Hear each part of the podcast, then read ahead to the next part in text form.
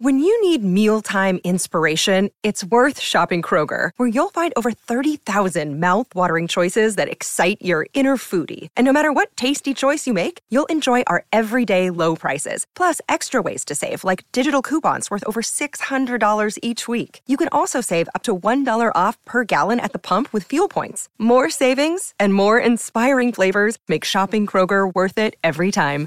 Kroger, fresh for everyone. Fuel restrictions apply. You are, you now, are now listening, listening to, to, the War the Report, Report Wednesday, Wednesday night, night War, War Room. Room with your host, C Dub. It's your boy Caesar Walker. I got my boys with me. Mike, Mike G. G. Get your weight up, strength and conditioning, development. Ike Jones. Jones. Stop thinking with your emotions and watch the tape. And be real. Which is not normal for me. It's taking something out of me. Are you ready? Because we are now locked and loaded for the Wednesday night war room. Let's go!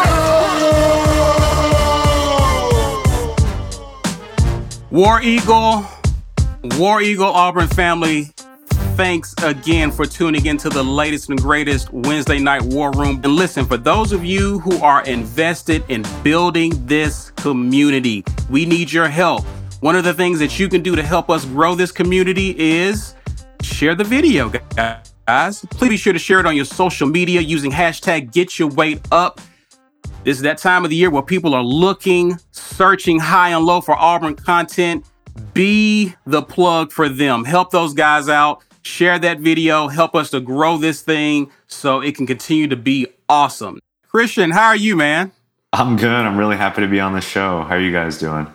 We're doing well, doing well. I, I think things are picking up for you guys over there. I'm, I'm sure.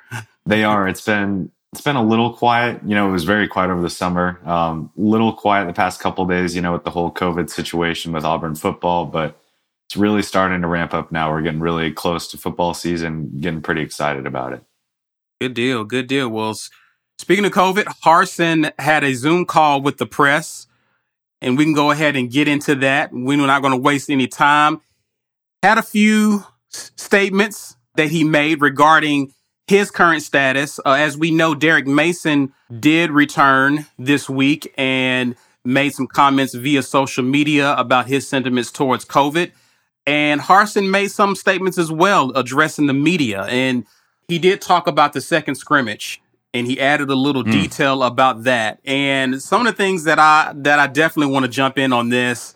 He said that the first team offense actually did a pretty good job on third down conversions. Now, a little note here, last year Auburn was around the 45% on third down conversions last year. Now, we uh-huh. know this is just one scrimmage, but that sounds encouraging when you hear the numbers. And that was one of the things that he led with talking about the offense. Uh, B. Will, what are your thoughts on that, man?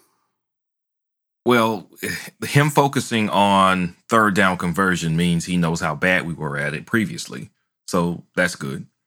And the reports that we get from scrimmages, right? So we hear, hey, this guy made a play because we don't get to see it. Very few people get to see it. So we hear reports and we hear who messed up, who flashed, who had a really good play here or there. But we didn't know the circumstances that they put them in. So, what it sounds like with him making those comments is that they are putting them in these situations that they are not good at, which is what we kind of thought, specifically to see if they're learning and getting better at it. And um, he mentioned actually having a better view because he, I guess they had like a bird's eye view camera or drone or whatever it was that allows him to see more of what's going on on each play, uh, more than he can see on the ground. So, if he was encouraged, he knows the setup. He knows whatever script they gave, you know, the offense and defense to kind of put them in a situation where they had to show something. And if he's pleased with that progress, then you know, far be it for for us who are not inside those rooms and and doing all that scripting to make a judgment that it was a terrible scrimmage. If he's pleased with it, then I'm pleased with it. And um, one thing that we are kind of finding out about Harsin is that he will not mince words. He's just going to say what he's actually thinking. And if it was a bad practice or a bad scrimmage, I actually kind of have confidence that he would have said that. So if he's not saying that, then that gives me the idea that, okay, you're cool with it. I'm cool with it. I like it. Christian, uh, talk to me about this. This was one of the bugaboos last year for Auburn. And we know that the strength of Auburn the past few years has been the defense. Well, you don't want that defense living on the field throughout the game because you know as the game goes on, they have a tendency to wear out. So, talk to me about the emphasis on third down conversions as it pertains to Brian Harsin's plan to play a little bit of ball control and utilize the downhill running attack. How critical is it to win third down, in your opinion, with this Auburn offense? Yeah, I think it's huge. And I would say, even looking at, you know, first and second down, they really want to get to third and short because they want to rely on Tank Bigsby, Shaun Shivers, Jarquez Hunter, those guys, where they're going to be really good, especially when you look at that offensive line. They're better at run blocking. They're just, they're not quite up there pass blocking yet. So you want to make life as easy as possible for Bo Nix, and getting to the third and short will do that. Like you touched on, uh, completing third downs, those are obviously huge. I mean, this defense is really, really good, but it can only hold up for so long. So completing those third downs and being successful there will be huge for Auburn this year. Mike G, what goes on in your mind when you hear that coming from Brian Harsin as he talks about this second scrimmage? Yeah, to be clear, I don't believe a damn thing he says in any of these press conferences, really, as concerns to play and who's doing what. Uh, all that's going to matter is what he puts out on the field. So I'll be watching that. Uh, in terms of what he talked about at third down, you know, again, there has been some situational, let's put these guys in this situation. I think that these guys looked at the data, they looked at the stats, they looked at the numbers, and they looked at the film and said, this is where we need to get better. So you start putting these guys in these situational positions, which isn't unusual. It's not groundbreaking. It's just something that coaches do. Um, and he's been stressing, especially for the QB position, decision making, right? So here's what happens if you're not great on third down, you put your QB in these situational things where he has to work on that decision making. And to Christian's point, the decisions that have to be made in third and short versus third and eight, third and nine, third and 10 are a lot easier. So they want to stay out of that because you know what? The decision to hand the ball to Tank Bigsby on third and two is a lot easier than the decision to go through multiple reads, figure out where to uh, whether to run or keep it or do whatever on third and eight. We found ourselves in a lot of third and eights last year. And, you know, for a struggling offensive line, uh, now I don't know if they'll be struggling when the season starts, but they struggled in pass protection last year. You got to believe the defenses are going to pin their ears and come back, uh, come after them if we are in too many of those third and eights. So that's going to be job number one is stay, you know, win first and second down and stay out of third and long, whatever that takes. So, right. you know, uh, it's it's going to take balance. You know, we've heard a lot about how his offense is supposed to be multiple. Well, you know what that means is you have to throw and pass. I, I, I expect to see an improved short passing game that will substitute for a running game at times. Yeah. We need to see receivers catch those balls and take uh, take uh, advantage of those opportunities, and we need the quarterbacks to put the ball on the money, so these athletes can use their athletic ability to be able to make yards after the catch, and not expend all their energy just trying to catch it. So, um, you know, we have a four record dropping this week that talks about on target percentage. Uh, it's been poor. Um, and so uh, if you uh, if you're an insider, that'll drop for you tomorrow. You can check that out. I'll be interested to hear everybody's feedback on that segment. But uh, you know, we he just I, I, just think that he's putting these guys in situations where again he's listened to what this man is saying. He's he's he's harped on decision making, and he's put them in situations where they have to actively use their brain to make better decisions than they have been making. That goes for Bo as much as it goes for Finley because we saw what he did in some of those situations as well too. Yeah. So this is a stress test for the whole whole offense. Got a question here from Stephen Riley. What do you think about reports of tight ends dropping passes? The thought or the belief was that would actually be the strength there. Uh, what has been kind of the intel coming out of? I know you haven't had a chance to partake uh, in the scrimmages. But what has been kind of the information you've been getting about the tight ends, Christian? Yeah, the tight ends are out there. There's one on every single play, every single play. And that is partially because of the pass blocking, which has been less than stellar, and part of that has been because the offensive line hasn't really all been there because of injuries and COVID issues and whatnot. I think that's starting to solidify now, but they've really been using a tight end, at least one on every play, two on a fair amount of plays. Um, I haven't heard too much about difficulties with drops. I have heard some here and there, and you know, the little media, little viewing windows that we got to go to for some of the fall camp. I did see some issues with some some drops from some of the tight ends, but overall, I don't think it's a situation where you know, for the past however many years we've heard, oh, the tight ends are going to be more involved this year. I promise you, they're actually going to be more involved this year.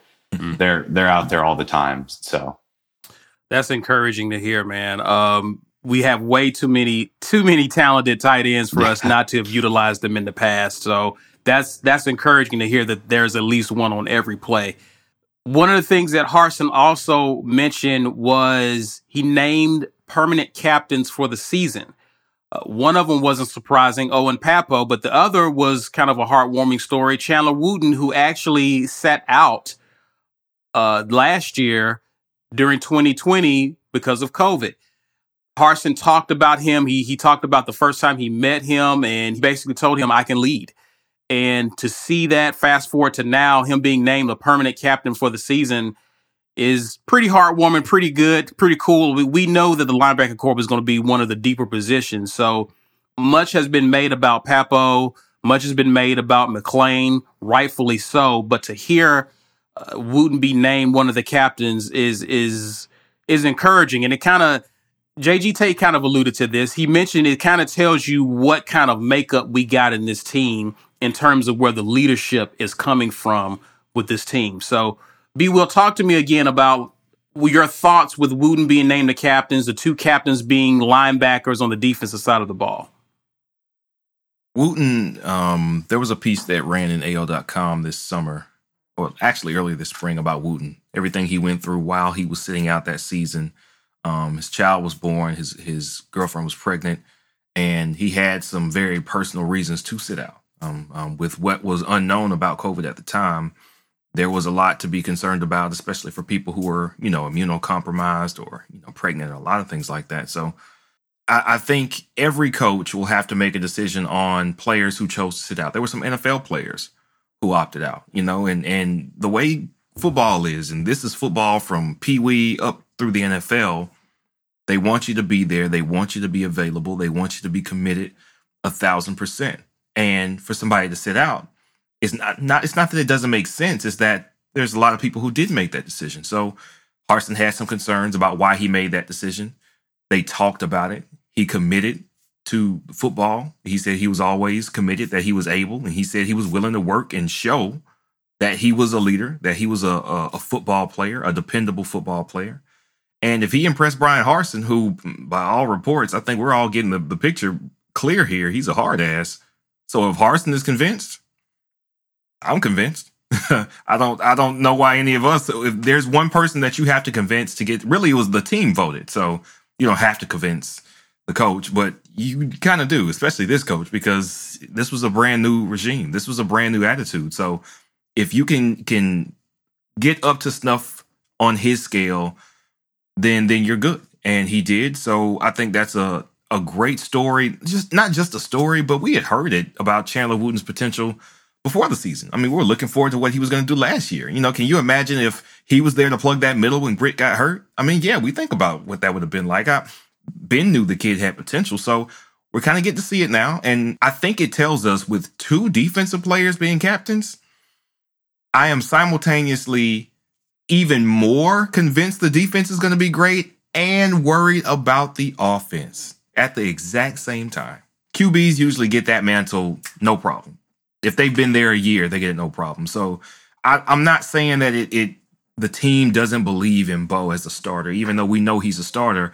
But man, come on, man. Like I, I, I how many teams are you going to be a two year starter and with a max of four years to play, and you're go into year three and you're not the captain? You touch the ball more than anybody. I'm, that scares me a little bit. And that's not just shade on Bo. Like that scares me. I know that scares y'all. Y'all don't have to admit it out loud, but I know you're worried that he didn't get that nod. But I do believe in the defense now. That that my mind is made up. Um, I am I am pumping sunshine. I don't have shades right now, but I'm pumping as much sunshine as possible as shines off of Mike's gleaming white, newly braced up teeth. Yeah. I am pumping Yep. sunshine about the defense. Unbraced. Unbraced. Christian, I got a question for you, and, and shout out to James Barnett. We got some great questions in the comments, man. We'll try to get to them as best we can.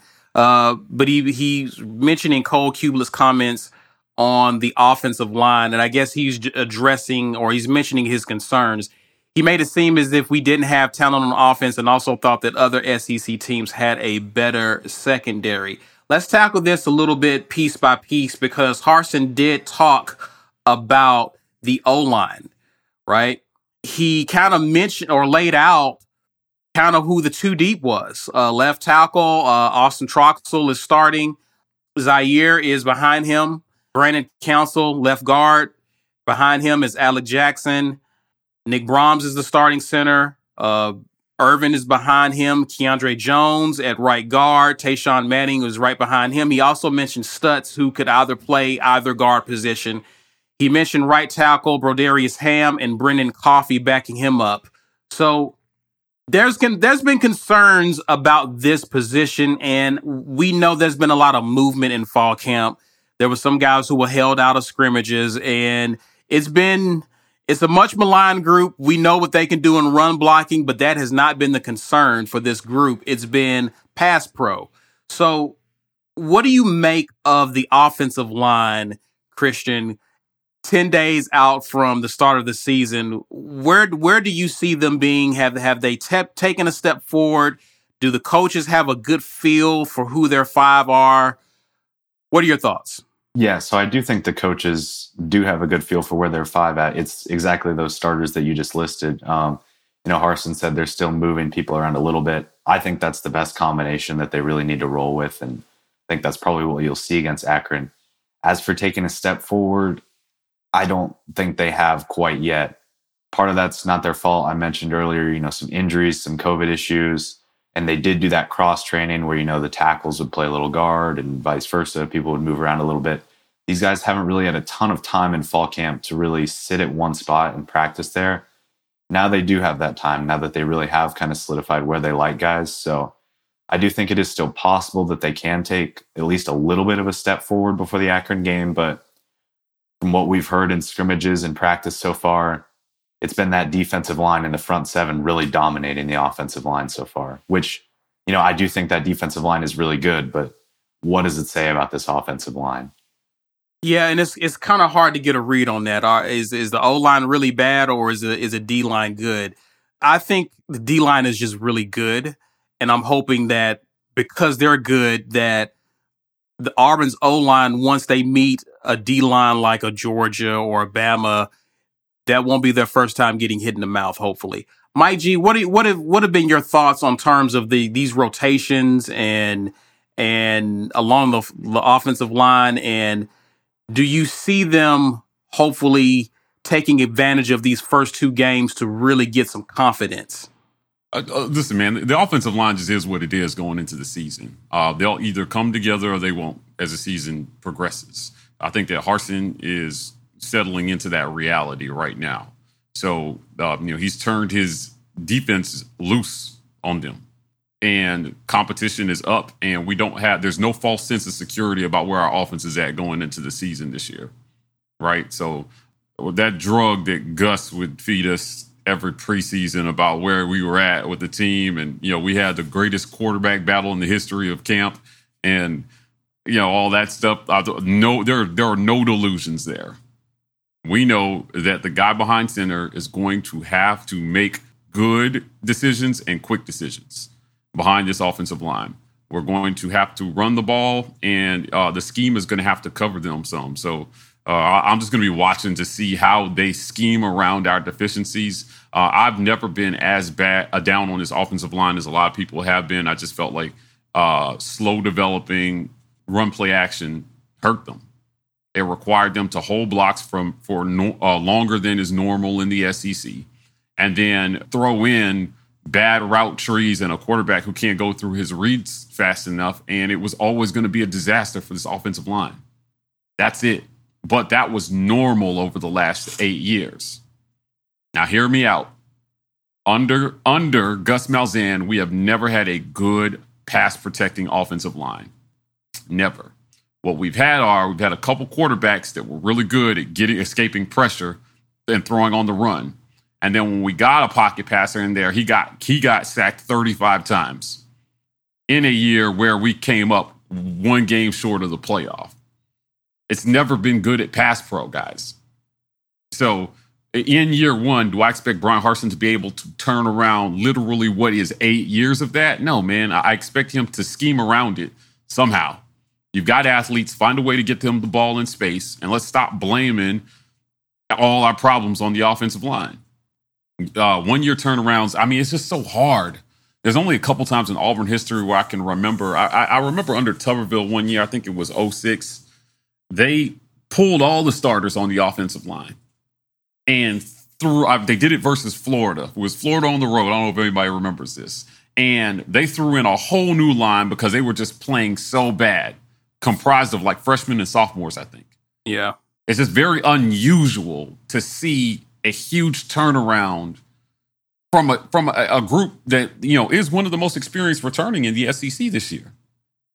These guys just kind of they are what they are. I hope I'm wrong. I hope the strength and conditioning program kind of beef them up a little bit uh, so that they're at least a little stronger. But in terms of understanding, you know, you know, maybe they understand the game and their assignments a little better.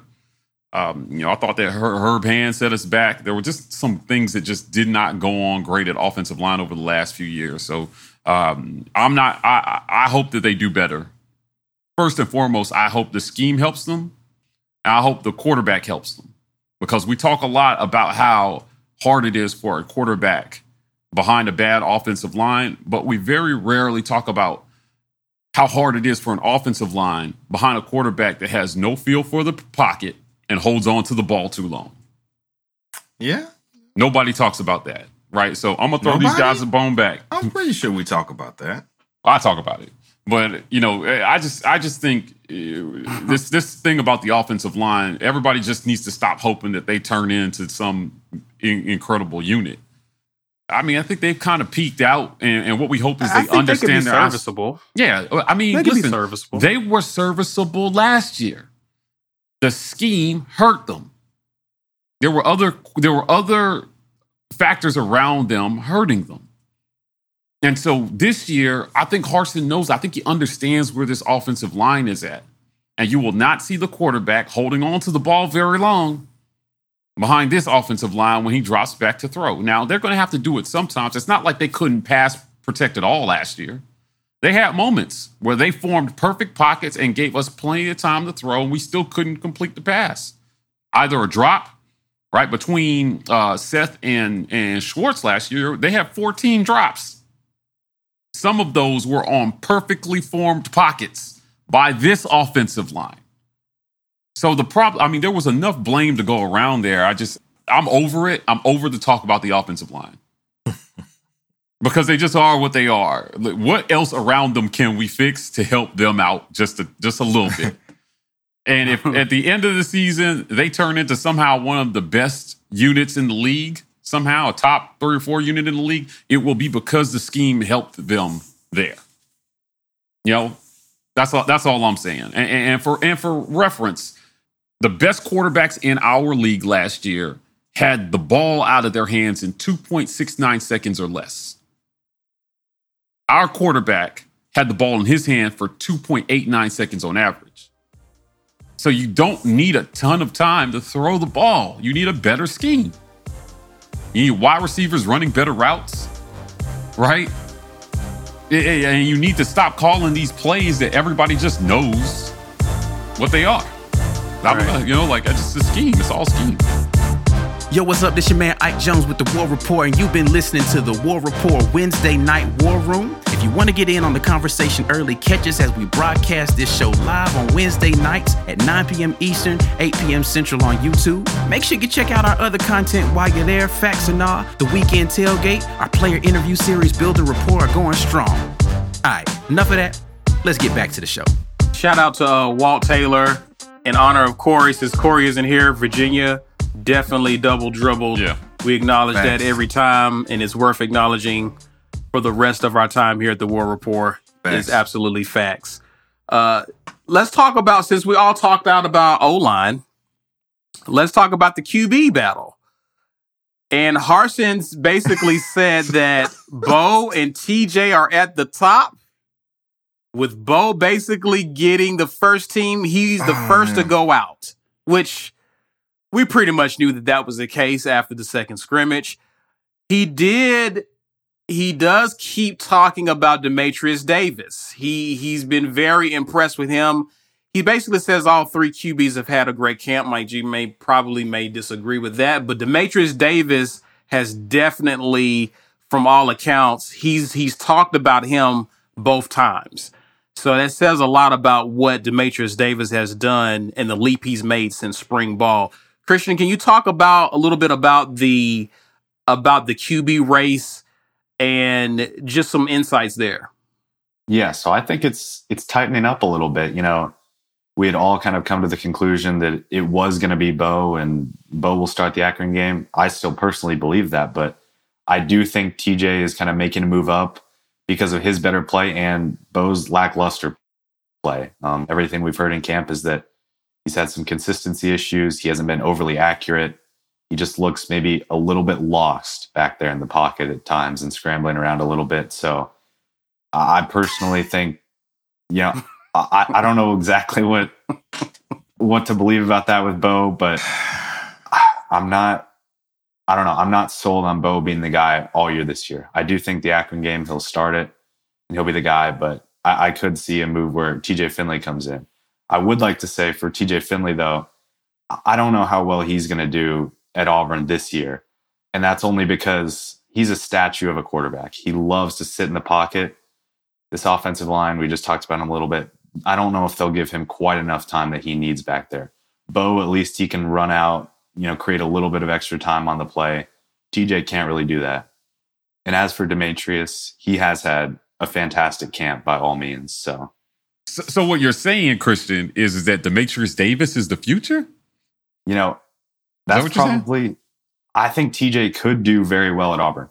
I think they need actual offensive tackles for him to do very well at Auburn, and I don't really think they have any of those right now. So, in a game atmosphere, I think Dematrius really could be that guy. You know, he's one of those quarterbacks that in practice he might not look the absolute best, but you just get him in a game and he's going to ball. And Brian Harsin said, you know, he has gamesmanship. He just looks good out there. So I think he's one of those guys. He he certainly could be the future at Auburn. Uh, I have another question, Christian. How do you, how do you, based on what you said, how do you justify what Harsin is saying publicly about the quarterback battle with your statements on how the quarterback battle has looked? Because I've I've heard some different things about TJ as well too. At times he has not looked great. Um, you know what what do we what do we believe here? Because you just said something very different than what uh, our coach is saying. Yeah, I think, you know, it- it's a little bit of coach speak, I think, honestly. You know, you're not going to probably publicly come out and say, this guy's struggled with this, this guy's struggled with that, Right. whatever it may be. But, you know, digging into some intel that we've gotten, both guys have struggled. Um, I think Bo has struggled more than TJ. I think TJ learning this new offense a little bit, it took him some time and he is still having some issues, but he seems to be improving a little bit more while Bo is kind of holding steady and still having some of the same issues. So, Christian, can you clear something up for us too? Mhm. Uh, in the second scrimmage, was it two picks or three picks? Uh, I believe it was two interceptions for Bo in the second Okay. scrimmage. Okay, all right. Yeah, I just uh, and I, I was just asking because it seemed like there's a lot of confusion in the reporting on that, whether it was Yeah. two or three. No, and it was the same for the first scrimmage as well. I think Bo has had a pair of picks in each Okay. scrimmage so far. So How much of of the struggles would you say most of it has just been TJ just trying to figure out what's going on in the offense this fall camp? Because I mean, he, he didn't go through spring. He's still learning on the fly. How much of his struggles you believe have been attributed to just him learning the offense? you know, it's tough to say without really watching him. Um, but I think that's certainly a fair part of it. It might not be all of it, but Right. I think that's probably a majority of the issues for TJ. And I think the other issue would just be that he is a very pocket pass heavy quarterback. He doesn't like to move at all. So once the defensive line really crashes in on him, it gets a lot more difficult. But I think the offense, just adjusting to that new offense, is probably the biggest issue for TJ so far. B Will, you got any uh any any any points to make about this QB race? Is it hearing that it's tightening up? I just gave Harsin credit for being a straight shooter, but I did. I agree. I think it was a little bit of coach speak in there about Bo, and and I think that's because he doesn't want to cast doubt on. You know, you don't want to say, "Hey, this guy has performed the worst," and then trot him out there as your starter. You know, so you you give him credit for whatever improvement you do see happening. Um, still project some confidence in him or his ability to continue to improve, which Carson, which uh, Harsin has done, but if if the reports are to be believed, and we all have our different sources, we we uh, have a way of knowing who threw what and how it looked when it happened, and and how everybody there felt about it. I don't think, and this is something that we talk about all the time, and, and Mike G especially. We are hoping that now we have a coach that says, "Son, that's not good enough. Go sit down." Other guy, you're in, and what this camp has demonstrated for me is that we don't have a starter right now that is far and away beyond reproach. Like we we don't have a guy that's it's okay that you threw that pick. I know you. Like there's no 2016 Deshaun Watson. That guy's not there. Somebody who's done it and looked phenomenal all the time. So if he does goof up some, you're comfortable leaving him out there because you know he can do it. We don't have a guy like that. So we don't have nobody's got a free pass. The only person on this team who seems to have a free pass is Tank Tank Bigsby, and I'm okay with that one because he's phenomenal. Um, but I appreciate the coach speak because you have to not kill the kid publicly, and that's the thing we Gus may have done this too much is not kill his confidence. So you don't sit him, you don't pull him when he's not playing well enough, but he may have confidence and he may want to give this guy some, you know, some motivation going into the season. But I have confidence that Coach Harsin won't let a poor playing uh, quarterback, e- either one of them, continue to play poorly and cost us games. And and so, no matter who is actually going to be the first guy out, I actually think for the first time ever, the first guy out this season is is inconsequential. I don't think it matters. I think you got you got another scrimmage next uh, Friday Wow, we are 10 days away. Wow, that's crazy. Oh, excuse me, next Saturday. Um, you got one more scrimmage after that against Alabama State. And then Penn State is gonna be it, man. That that's gonna be whoever gets that starts best shot. Like that's that's your shot to prove that you learned the lessons they were trying to teach you in camp and that they were trying to get you to to demonstrate for the first two games. And if if that's Bo and he doesn't show improve, I actually think, yeah, we, we could see a change here. Let's pick up by talking about recruiting. Yeah. And recruiting has happened to pick up a little bit on the plains after much weeping and gnashing of teeth leading up to that point. Auburn is up to 11 commitments. And it started, believe it was with, was it Tre first? Did Tre commit first or was it Yes. Omari? Yeah, it was Tre. Tre. It was Tre. Well, let's start with Tre first. Tre Donaldson is a actually a two sport athlete out of Florida State University School out of Tallahassee, Florida. Six foot two, 188 pounds.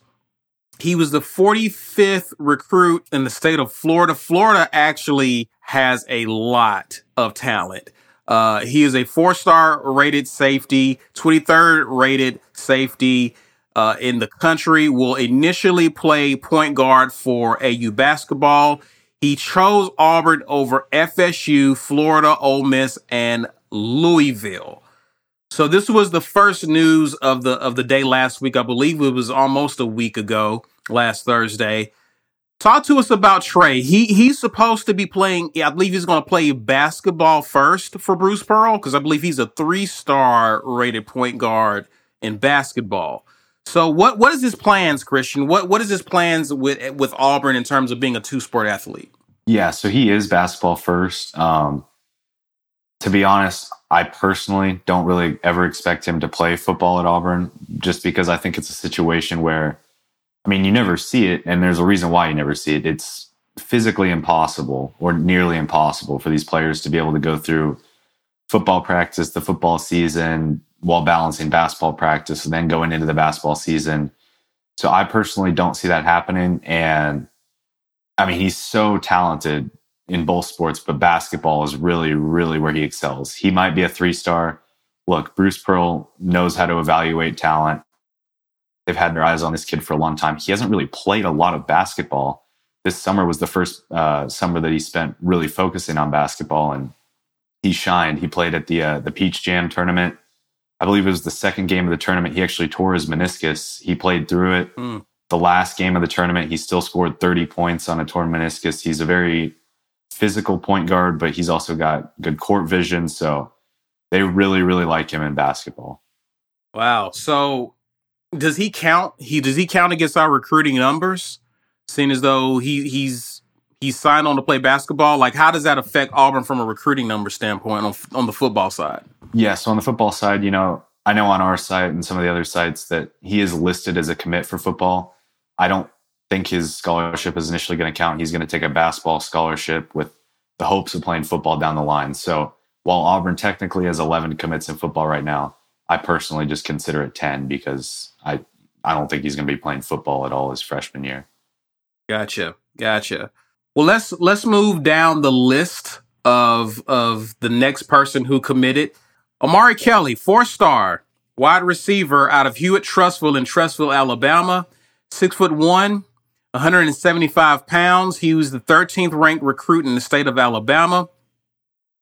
He is the 43rd, uh, 43rd overall receiver. Chose Auburn over Kentucky, Bama, and UCF. And of course, these numbers, this these stats are courtesy of AuburnSports.com.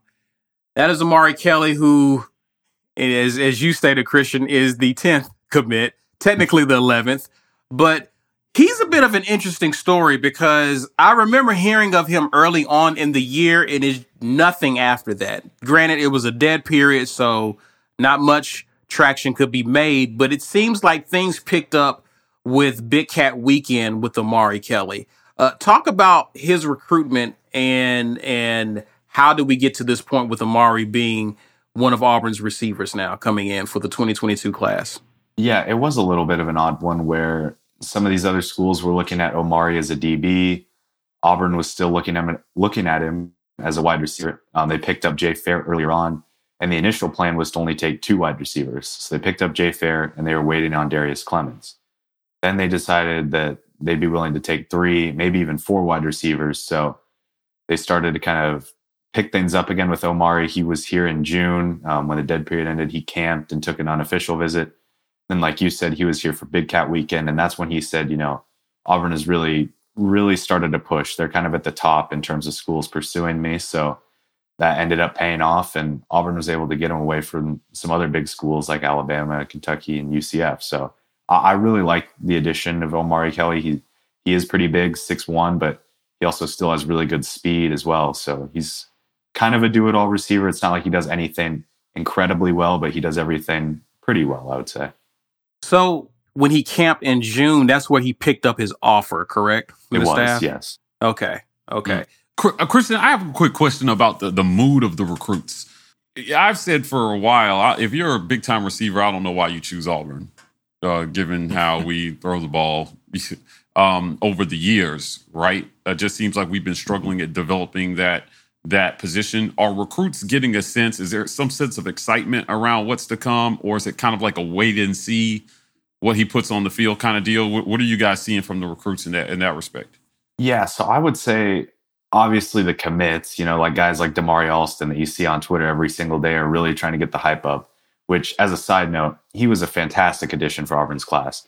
I think this staff struggled a little bit to build some of that momentum you were talking about he's really brought it for Auburn. He's helped with getting some of these commitments.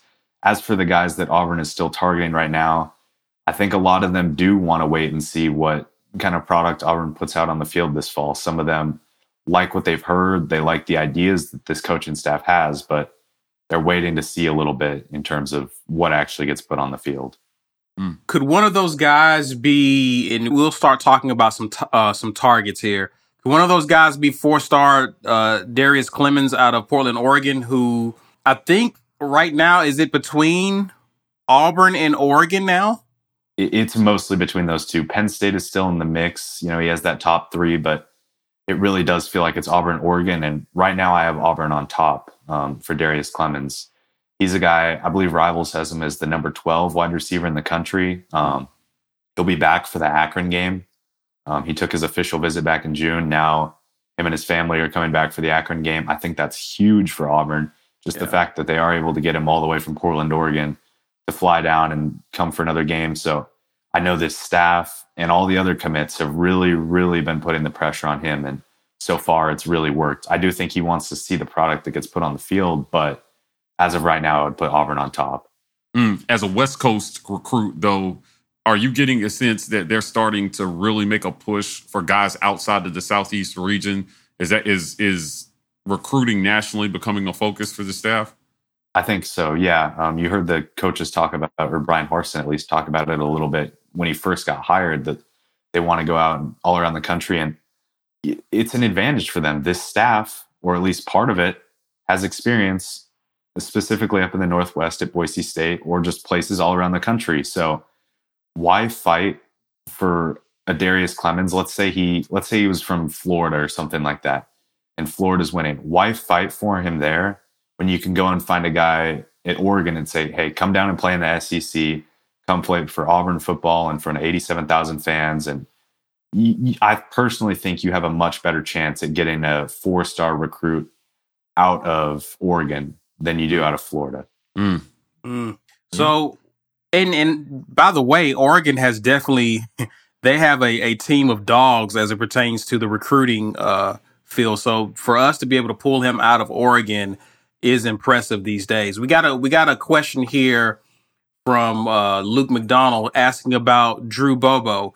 What are what are your feelings about him? Because I believe he's supposed to be recruiting, I mean, committing fairly soon. How's your your feel on him? And it's it, I think that's a Georgia Auburn battle. So, what are your thoughts there? Yeah, it is Georgia Auburn, and this is another guy that I would lean Auburn right now. Um, if you asked me that maybe a month ago, I'd probably say I'd lean Georgia, but Auburn has made a push there. He's uh he's playing offensive tackle for Auburn High School, but at the next level, he's probably an offensive guard. And his coaching staff and these commits have really kind of put the pressure on him. And so far, it's worked. I don't have an exact recruiting timeline. He hasn't really given us any dates, but I, I would say probably within the next four to six weeks, he will be announcing his commitment. As of now, I would expect it to be to Auburn. So Speaking of offensive linemen, and, and I see people in the comments talking about tackles and how we need to get some guys along the line. Talk about Riley Quick, a four star offensive tackle out of Trussville, Alabama. Who is he committed to play baseball? Is he currently committed or is he considering playing baseball at Alabama? Uh, so I think he was considering it. Um, from what I've heard, if he, you know, if he were to come to Auburn, he would be for football. He does play baseball right now. I, I think he's a football guy at the next level. He needs to put on a little bit more weight to play offensive tackle in the SEC, but you know that that takes time, and he'll be able to do that. So this is a situation where Alabama's probably leading. I believe his brother. I think it's his brother plays at Alabama. Yes. Um, so Alabama's probably leading there, but Auburn is really pushing for him, and they're pushing for a lot of different offensive tackles because, look, the previous coaching staff didn't leave them with really any of them that are suitable for the SEC. So they're going to try and get three or four offensive tackles in this class. We got a, a comment here. Easton Harris uh, mentioned how are we not leading for Easton Harris? What what's what's the scoop there? So he's another guy that's playing at Auburn High this year. Um, it, it seems like he it almost feels like an anywhere but Auburn situation with him. it feels like he he got the Alabama offer, but it wasn't really an offer that was committable. Um, so he's been waiting on that. He really likes Florida State, but Florida State has a couple other offensive tackles committed already. I want to say they have three, and they're leading for Elijah Pritchett, who would be number four.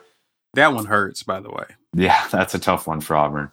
And then uh, Florida got into the mix just in the middle of July or somewhere like that. So it, I don't know what it is, but it just feels like a situation where he wants to go anywhere but Auburn he certainly could end up at Auburn. I know they're pushing for him very hard, and I think he's a talented offensive tackle, but it feels like an anywhere but Auburn situation with him. So, like, I mean, did we uh did we forget his birthday or You know what happened there?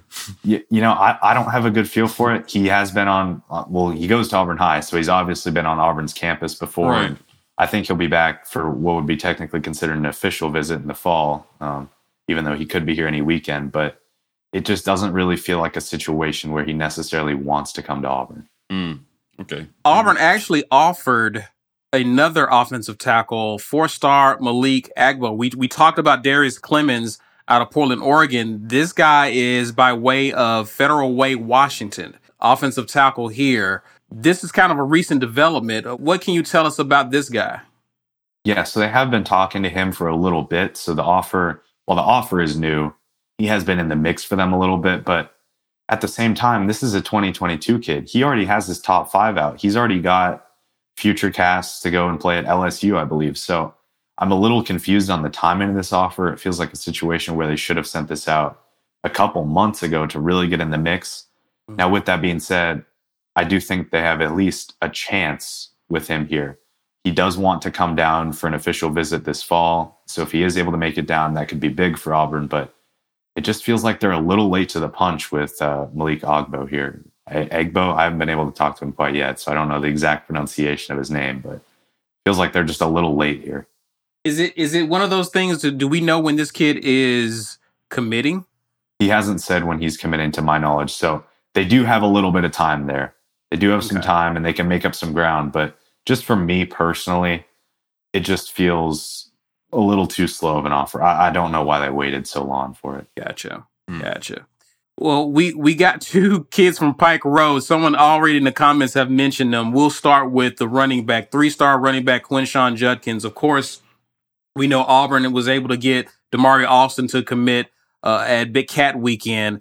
This is another guy who Auburn has been hot behind, heavy behind, pursuing him. What can you tell us about this kid? Yeah, so Auburn is still pursuing him. Um, he's taking his time with his recruitment a little bit. And I think it's a situation where now that Auburn does have their running back on the board in Alston, not that they're not pushing for Judkins, but they're also taking their time a little bit with that second running back. They're waiting to see. I know they're evaluating some kids that are committed to other schools, one that's committed to West Virginia, one that's committed to Pitt. So they're kind of evaluating the situation there, seeing who they really want to pair with Damari Alston it certainly could be Quinshon Judkins, and personally, that's who I expect it to be once it's all said and done. But they're slow playing it a little bit, and I think he's slow playing it as well, just really waiting to see what he wants to do. Who else is he considering? Uh, he is considering it's just some of the other southeastern schools. I couldn't name them quite off the top of my head, drawing a blank a little bit here, but he's got some good offers, that's for sure. Well, we got a few more names to discuss here. Mm. Let's talk about Curtis Perry. He's also of uh, Pike Road out of Montgomery, Alabama. Defensive tackle, four star. This will be a big get. This looks like an in-state or shaping up to be a, an in-state battle uh, between Auburn and Alabama. At least I think so. Tell me, tell me something about Curtis Perry because I I'm not sure if we're in the running for him, but it seems like things are picking up with him. So what can you tell us about Curtis?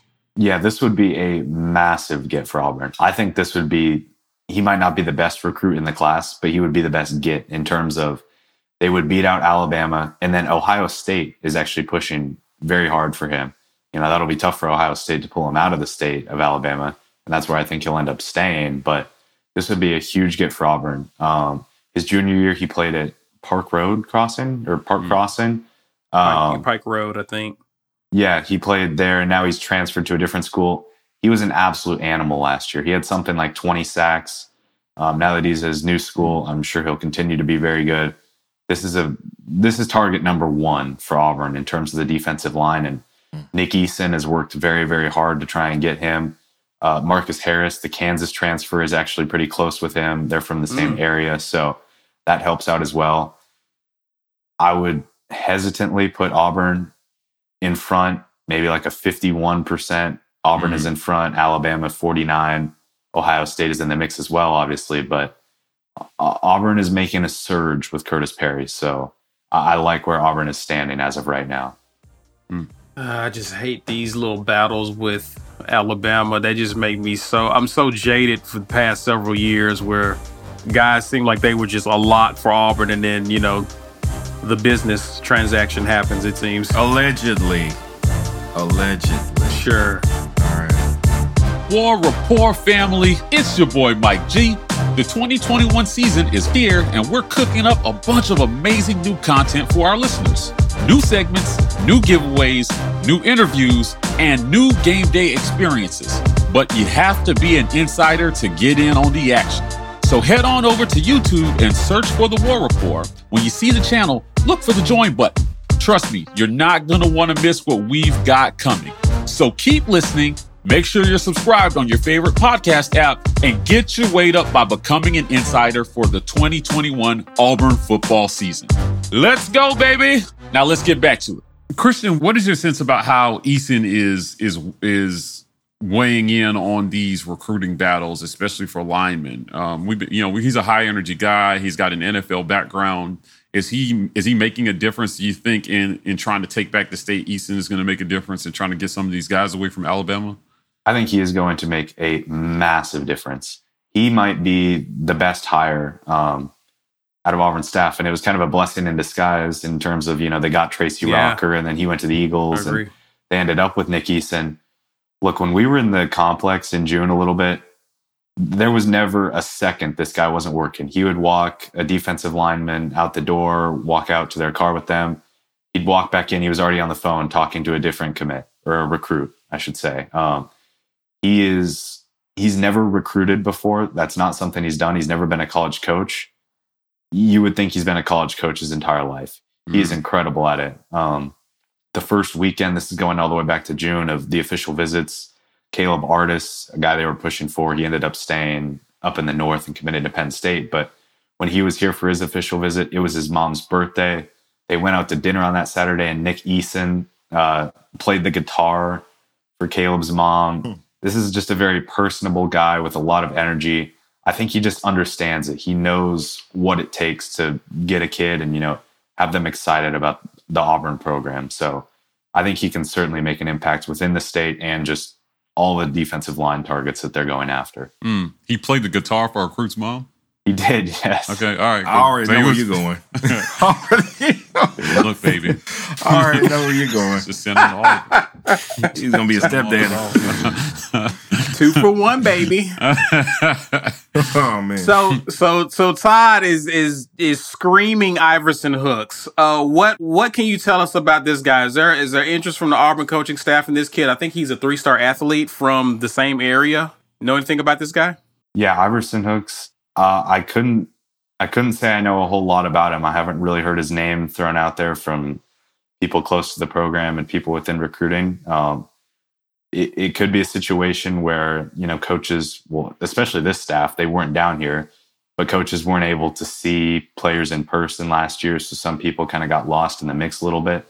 Maybe if he does have a standout senior season, Auburn's coaches will already be there looking at Curtis Perry and looking at some of these other guys. So maybe Auburn will target him. I I haven't really heard too much about him. What can you tell me about some of the guys we have currently committed to Auburn? Holden, do you think do you see him potentially getting a fourth star? Uh, I know people were big on him early in this year, right before he committed to Auburn. There was actually some other schools that he had garnered some interest from. Is it a possibility he can get a fourth star on Rivals? I think he's going to need a very good senior season in order to do that. He was at the Elite 11 camp over the summer, and from what I heard, he obviously was not. the- You know, they have 20 quarterbacks there. He was not approaching the top 11. Um, He had some issues that Mm. were not quite as good as some of the other quarterbacks. So I think he's going to really need to show off and have a good senior season. I know some of the other sites, like 247, have him as a four star as of right now, and we do still have him as a three star that four star status is certainly attainable and it could definitely happen, but he's going to need to have a good senior season in order to get that. Mm. Gotcha. Gotcha. Was there any other any other recruiting news or any secrets, anything that that that uh, Auburn fans need to be aware of, or have we covered the majority of them? Is there any other targets out there that we need to keep an eye on? You know, I think we've covered most of the targets that are going to be within the the next month or two that Auburn is really pretty high on and looking at. Um, basketball wise, real quick, there are some guys that Auburn really likes. They're still they're still waiting on Zion Cruz. I know people are waiting and hopeful that Auburn gets him. Look, Mhm. if Auburn wants him, they have him. I will say that. Auburn currently is not in a situation where they want to take him at the moment. They're looking at some other guys. They really like Jarace Walker. Uh, I believe he's the number 13 player in the class in rivals. He's built like Zion Williamson. I mean, he is he has incredible size and physicality as a power forward. They view him as kind of a Jabari Smith replacement because Jabari's really he's only going to be here one year, but yeah. Mhm. you know they've they've got a lot of talented guys over there in basketball that they're recruiting and they've got a good chance at most of them which is credit to bruce pearl and his staff for really turning the program the way they have Do you get a sense whether the uh, the program is? Do they feel like they are in a good spot to fill their needs at certain positions? Right, like I think I mean we're going to have some attrition in offensive line after this year. Um, you know, there's going to be, and but we're young at a lot of positions. You know, what what's the focus? What's the recruiting focus in terms of position groups for the staff? yeah position groups i would say the offensive line is certainly a huge one defensively they're going to need to start getting some defensive backs because roger mccreary is going to be gone soon smoke monday will be gone soon Drayshawn Miller is probably only going to be here for a year. So Knighton. by Darius Knighton as well. Yep. So they're going to have they they do have some young talent in the secondary, but they need to go out and get some more of that. So I would look at the secondary, and I would certainly look at the offensive line, and especially at offensive tackle. Like I said, I think they want three to four guys that can play offensive tackle in this class. Let me ask you a question. I, I've always wondered, and you spoke on it a little bit with Nick Eason. He seems to be the guy as a person that's winning these battles for us with Marcus Harris, Tony Fair, Caden Story. Um, it seems to be doing a lot of work that we have a guy that is young enough to relate to these guys, has coached in the NFL, um, played in the NFL. So I think, I think we have a similar guy in Coach Corn for the wide receivers which is why we're seeing wide receivers pick up the way we are, even though the offense hasn't quite shown um, exactly what it, it wants to be quite yet. Do you think that Coach Corn can have the type of effect at wide receiver that uh, Coach Eason seems to be having on the defensive line? Yeah, I think he absolutely can. I think Coach Corn is, you know, maybe a little bit more quiet, a little more reserved than Nick Eason, but you know, when he's talking with these kids, he does a fantastic job of talking with them, being real personal with them. All of the wide receiver uh, recruits that I've talked to, the guys that have gone elsewhere, the guys that have committed to Auburn, they really, really, really like Coach Corn and they enjoy just talking to him. So I definitely like Coach Corn as a guy on the offensive side that can bring in some good recruits. What are your thoughts about Zach Etheridge and kind of the job he's been doing since he's been in Auburn on the recruiting trail, as well as just making an impact on the kids, kind of like what Nick Eason has done? Yeah, Zach Etheridge. Um, I, would almost view him as the defensive Coach Corn. He's a little more quiet, but he has the experience at Auburn. Um, he can talk about what it's like to be at Auburn, what it's like to go and try and play at the next level. So I, I like Zach Etheridge, and I really like pairing him with Derek Mason, um, recruiting those guys in the secondary. I think that's a fantastic pairing as recruiters for the secondary. Who do you think the best recruiter on this defensive staff is? I know we talked about Eason, but like you know, uh, Mason, you know, has got his ways with some of these guys. Who, who's the best recruiter of the group? Yeah, so I would probably put Derek Mason at the top. If I would exclude Derek Mason just because he's the defensive coordinator, I would say it's Nick Eason. Um, I do like Bert Watts. Um, I like Zach Etheridge. I'm not quite sure yet on Jeff Schmedding, but I would probably say Derek Mason. And then if you're just looking at the assistant coaches, I would look at Nick Eason. All right, Chris, let me ask you this. Over or under two years of Derek Mason as the DC? Uh, I would probably go over, but that's a situation where you know he he might just be here for three years and then head out. Just he's going to get an opportunity elsewhere to be a head coach again. I think everybody knows that, and the clock is just ticking on when that opportunity will come and how long he actually stays at Auburn. I will say over for two years, but I don't feel super confident in that answer. It's all right. I mean, I, I think I think it's two at the most. Honestly, I'm I'm with you. He's too freaking likable and knowledgeable, man. It's ju- Mhm. just he has a he has a good year. I, I see him taking off. Mike G, you got something? Yeah, and this defense, I've been trying to tell you guys, is going to be all time great. they have a chance. Hear me out.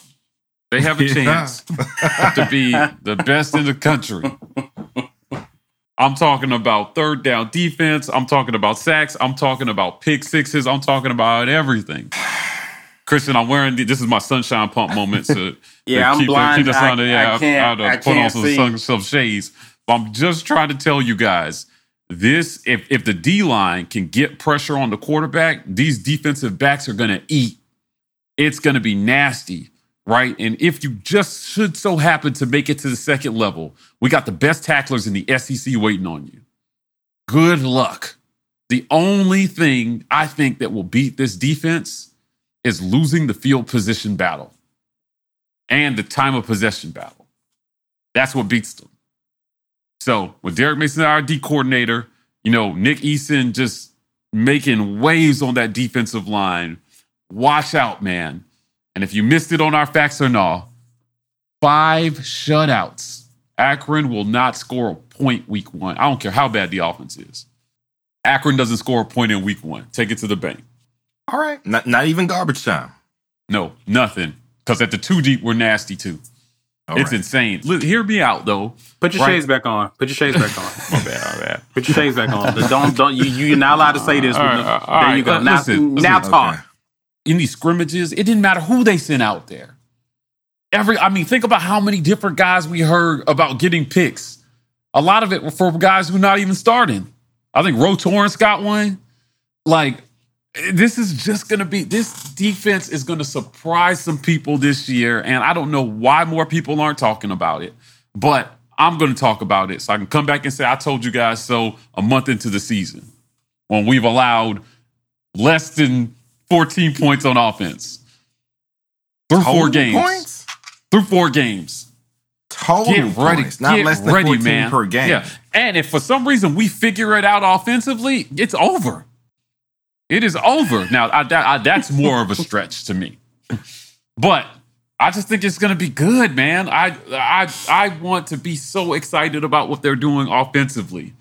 Um, and so I'll take these off to ask Christian another question. Christian, um, you know, in terms of um, in the in the second scrimmage, there was some discrepancy about because I heard Harsin say that uh, uh, Bo was running with the Blues, but I, what was being reported to me was that TJ was the first quarterback on the field in that second scrimmage, um, running with uh, I think it was Capers, Malcolm Johnson, and Demetris Robertson. So they it seemed like they were trying to do some different things with the wide receiver combinations. Who uh, there? Has there been any wide receiver, quarterback to wide receiver uh, uh, connection that has stood out so far this this fall camp? You know, I guess if I had to say one, I would probably say it's been Bo Nix and Demetris Robertson, the transfer out of Georgia. No wide receiver has really, really stood out. It would it would be Demetrius if I had to pick someone. You know, that's a little concerning to hear from Auburn's perspective, but Mm. no one has really taken that next step forward. I think they're all very, very talented. Elijah Canion, Kobe Hudson, Xavier Capers, all those guys, and there's even some more. They're all really talented, but no one has quite taken that next step forward. And part of that is they're very young. The other part of that is they're running an actual offense now. They have actual routes that they have to run.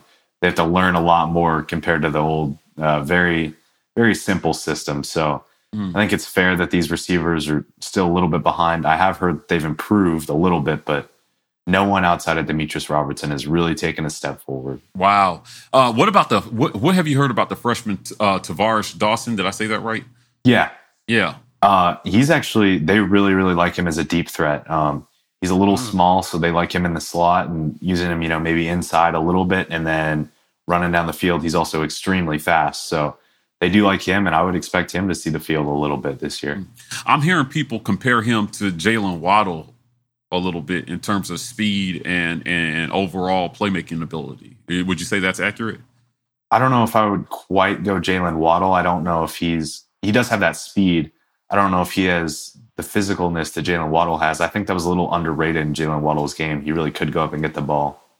I don't know how much Tarvaris Dawson can do that, but he does have elite speed. He's pretty shifty. If I had to compare him to a former Auburn player, I would almost maybe compare him to like Ryan Davis. Mhm. Um, Mhm. He's pretty fast. He's pretty shifty. So I think this coaching staff really likes what they've got there with Tavares. So when you say he's fast, are we talking about quick or is he a burner? Because Ryan Davis, you could you could run down in the open field. Yeah, I would say he's more of a burner. Um, Okay. he will he will get past the defensive backs. He will find a way to get past them. Um, Ryan Davis comparison more so just comes from I think he can shift back and forth a little bit, but he, he is faster than Ryan Davis. So Mm. so outside of Demetris Robertson, then uh, who who who's the next wide receiver you think in line? I know you said not not a whole lot of uh, significant moves have been made, but but who's your next guy up after that? I would probably look at Elijah Canion. Um, he was the guy that he had that standout bowl game, and then he stood out in the spring, and then in the A Day game, and he's probably been the best out of that crew. He hasn't really stood out. You know, it's minuscule. It's just a little bit. He's taken a little bit more than those other guys. They're all very close, but I would probably look at Elijah Canion as that number two behind Demetrius. Now is he okay? I know he. I think he was. He was. He got injured after the first scrimmage. Was that? Is any truth to that, or is he? Is he good to go? I believe he is still a little banged up. So right now they're working with some other guys. They're working with Xavion Capers, um, looking at Ja'Varrius Johnson a little bit, Malcolm Johnson, even Shedrick Jackson is getting in the mix a little bit. So I believe Elijah is still a little bit banged up, but should be getting better soon here. It's funny. Uh, people have made note of what your comments. They're they're running an actual offense now. Um, I, um, uh, I, uh, the system. Uh, I'll, I'll, Christian, I have so many questions for you, man. Uh, uh, in terms of the system, you know, uh, I know we've been hearing things about them starting to pick it up, but but what is your sense about if you had to rate it one to ten? How well are these guys picking up Bryan Harsin's system? Ooh, um, I'll go with a. I'll go with like six and a half. Hmm. I don't think they've fully gotten it yet, and I would say maybe seven is they've fully gotten it, and then from seven on they're really excelling in it. I don't think they've fully gotten it yet, but they're starting to get there now. All right, so wait, let me let me ask you something. I, I want to get some personal opinion here. All right, because I know you're a sports writer and you guys are supposed to stay objective. All right, so I'm not going to ask you anything that have fans at your neck. But what I do want to know is, of all the games on Auburn's schedule this season, which one do you think we could win that nobody would really pick us to win? Hmm. You know, I would probably say I'm deciding between two here. I'm Okay. deciding between the LSU game and I'm deciding between the Alabama game. Mm. There's something Iron about Mm. there's just something about a home Mm. Iron Bowl where it's Bryan Harsin's first shot at it. Fans are back in the stands. There's something about it in an Alabama situation where they do have a new quarterback. Obviously, they still have an incredible amount of talent over there, but they do have a new quarterback. So, deciding between those two, I think more people would give Auburn a chance in the LSU game, even though they have been horrendous playing at LSU. This is a new coaching staff, though. So, more likely situation for me would be the LSU game that Auburn can go to LSU and win that game. Mm. But I do kind of very, very small. I like Auburn's chances a little bit in that Iron Bowl this year. Hmm, I like that. So I Christian, am can- with you. I agree with no. Yeah, I- you know, that's. I mean, it's I- I tough agree. when you're talking about the Iron Bowl. But if there was any year they're going to do it, this would be a prime year because they they are they're starting a new quarterback, and I know everybody's high on them, and they haven't really busted at quarterback in quite a while. But like, um, you know, there's some new things happening there, and with our all-time great defense that we're going to field this, this year, they've got a shot, right? Um, so I, I I have a question for you, just kind of going back to you know, I mean, as the season rounds in and we're getting close, uh, we have not, you know, uh, Harsin said if the season started tomorrow, Bo would start, but that's not exactly saying that's my guy, right? So what is your? What, I got to get you on record, Christian. Um, does uh does Bo- does Bo finish the season as Auburn's starting quarterback, or wh- how do you feel about this? You know, I personally think Bo starts and finishes the season as the starting quarterback. It could be a situation where there's a game or two in there that TJ ends up starting, you know, maybe like an Arkansas game or Mm-hmm. uh, Ole Miss or whatever. But like I mentioned earlier, I just do not think TJ Finley can survive behind this offensive line. That's fair. I, I really like TJ Finley, and these coaches really like him. He's perfect for their system. The problem is the old staff did not leave them good enough talent at the offensive line position to be able to run the system that they want to, at least right away. Do That's you fair. think that Dematrius Davis redshirts, or because of that, he actually gets an opportunity to get some action as a backup? Should they need a, a, a change of pace QB? You know, I I think he'll probably end up redshirting. It could be a situation. Uh, It is very possible though, where you know Bo struggles, they go to TJ, he dies behind that offensive line, and then they go to Dematrius to try and mix things up a little bit. So he certainly could uh, end up playing out the season, at least getting a look at starting quarterback. But I personally don't really expect it. Yeah, I think the only thing that saves Finley behind that line are quick releases. Mhm. Uh, um, you know, uh, It'll be heavy run. yeah, Run, they'll rerun heavy with him and then play action to keep the defense honest. Right. Yeah. The the the the DB uh, the uh, wide receivers are going to have to win their matchups quickly. Yeah. And you know the timing and the chemistry is going to have to be really good for him to survive behind this offensive line if they don't take steps forward. I think so. I agree with you one hundred percent. I think that's what keeps Finley off the field, unless it's an emergency. You know, Yeah. uh, give Bo that. Listen, he can extend a play. What we want for him is for his decision making to get better after he extends. And if he can do that, I think that Bo has a fantastic season. Yeah, Right? no, I agree with that completely. Um, I mean, I've always been not necessarily a Bo defender, but I I think Bo has been dealt a little bit of a bad hand at Auburn between the offensive line, the development of quarterbacks from the previous staff, and whatnot. If Bo can just make, he just needs to make some minimal improvements that'll really help his game. So, and that's all that coaching Yeah. staff really wants out of him. They want to be a run first offense. So, if he can just do a couple more of the small things right, I think Auburn will be good. I think I, I compared him to Kellen Mond's 2020 season. Like that's what we need. We need we we kind of I malign Kellen Mond for every year he was the A and M starter, and then he surprised the heck out of me last year. And I think that's kind of what we need from Bo. We need we're gonna have the solid defense. We think we got the running back. We think we got an offensive line that can run block well enough to get that outstanding back some yards. You just have to make the throws when they're there and don't give it away. Is is that a, a fair enough assessment? Yeah, I 100% agree with that. I haven't really heard the Kellen Mond comparison, but that's a fantastic comparison for his Kellen Mond's last year. That's a fantastic comparison. Thank you. I got a compliment. Thank you. Y'all comparisons weren't as good as mine. Oh my goodness. Yeah. Mike, I- you got anything else, man? Yeah, go watch for the record tomorrow because everything that we're saying about quarterbacks and Kellen Mond, we covered all that. It was a fantastic segment that we did just talking about uh, everything quarterback in the SEC and what we can look forward to. So, you know, if you're an insider, uh, you are going to get that segment tomorrow. Uh, we gave you guys a little bit of a tease. Um, we released some uh, for the record, our first, very first for the record, uh, for everybody to kind of watch as the season co- rounds in and that information becomes more irrelevant. So, um, if you missed the sneak peeks that we uh, gave you guys, you have another opportunity to go back and watch that for the record. We talk about recruiting spend, Christian, and um, how we've been outspent uh, two to one by our rivals in the conference. I think uh, Auburn nine hundred thousand dollars in twenty nineteen. 2.8 and 2.6 by Bama and Georgia. I mean, uh, they're Yeah. just covering more ground than we are, so they're spending more money.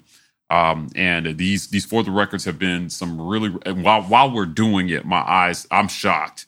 Sometimes I'll do this. I'll bounce it over to Isaac uh, to do the graphics for me, and he'll be and so he cannot believe the stats that he's looking at sometimes.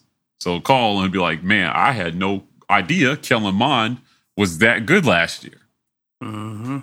right? And again, when you look at the advanced statistics, uh, you know he you you see why they he got drafted, and I think uh, and I think B's on target. I think that if we get that sort of season from Bo, midseason we'll be sitting here talking playoff. I do believe because that's how good our defense is going to be. Playoffs. yeah, You're I talking think we'll about be sitting here talking playoffs. So Shout out to Christian for coming on to, to keep us up to date on recruiting. Christian, I can't tell you, it's so hard to keep up with what these 18 year olds are, are thinking. you know, so we appreciate you coming on. Thank you. Thank you for coming on and sharing your knowledge Thank as well, man. We we definitely appreciate it. And guys, we appreciate you for hanging out with us, spending time on your Wednesday night with us to just talk Auburn football, hang out with the community. And if you believe in this community, guys, please do us a favor and share this video. We're nearing football season 10 days out, and people are searching high and low for Auburn content. So, guys, be the source of information for them and share this video so they'll know that we have great content out here leading into the football season. Be sure to use hashtag get your weight up. Please be sure to smash this like like on the video on the way out. And if you haven't already, be sure to subscribe to us on YouTube. If you're on social media, particularly Instagram and Twitter, you can find us at The War Report. And if you like the TikTok and you've been watching these crate challenges and you want to take some time to check us out there, be sure to hit us at TW Report. That's it for now, guys. Be sure to have a great week. We will see you on the weekend tailgate. But until then, and as always, War Eagle. War Eagle. You go?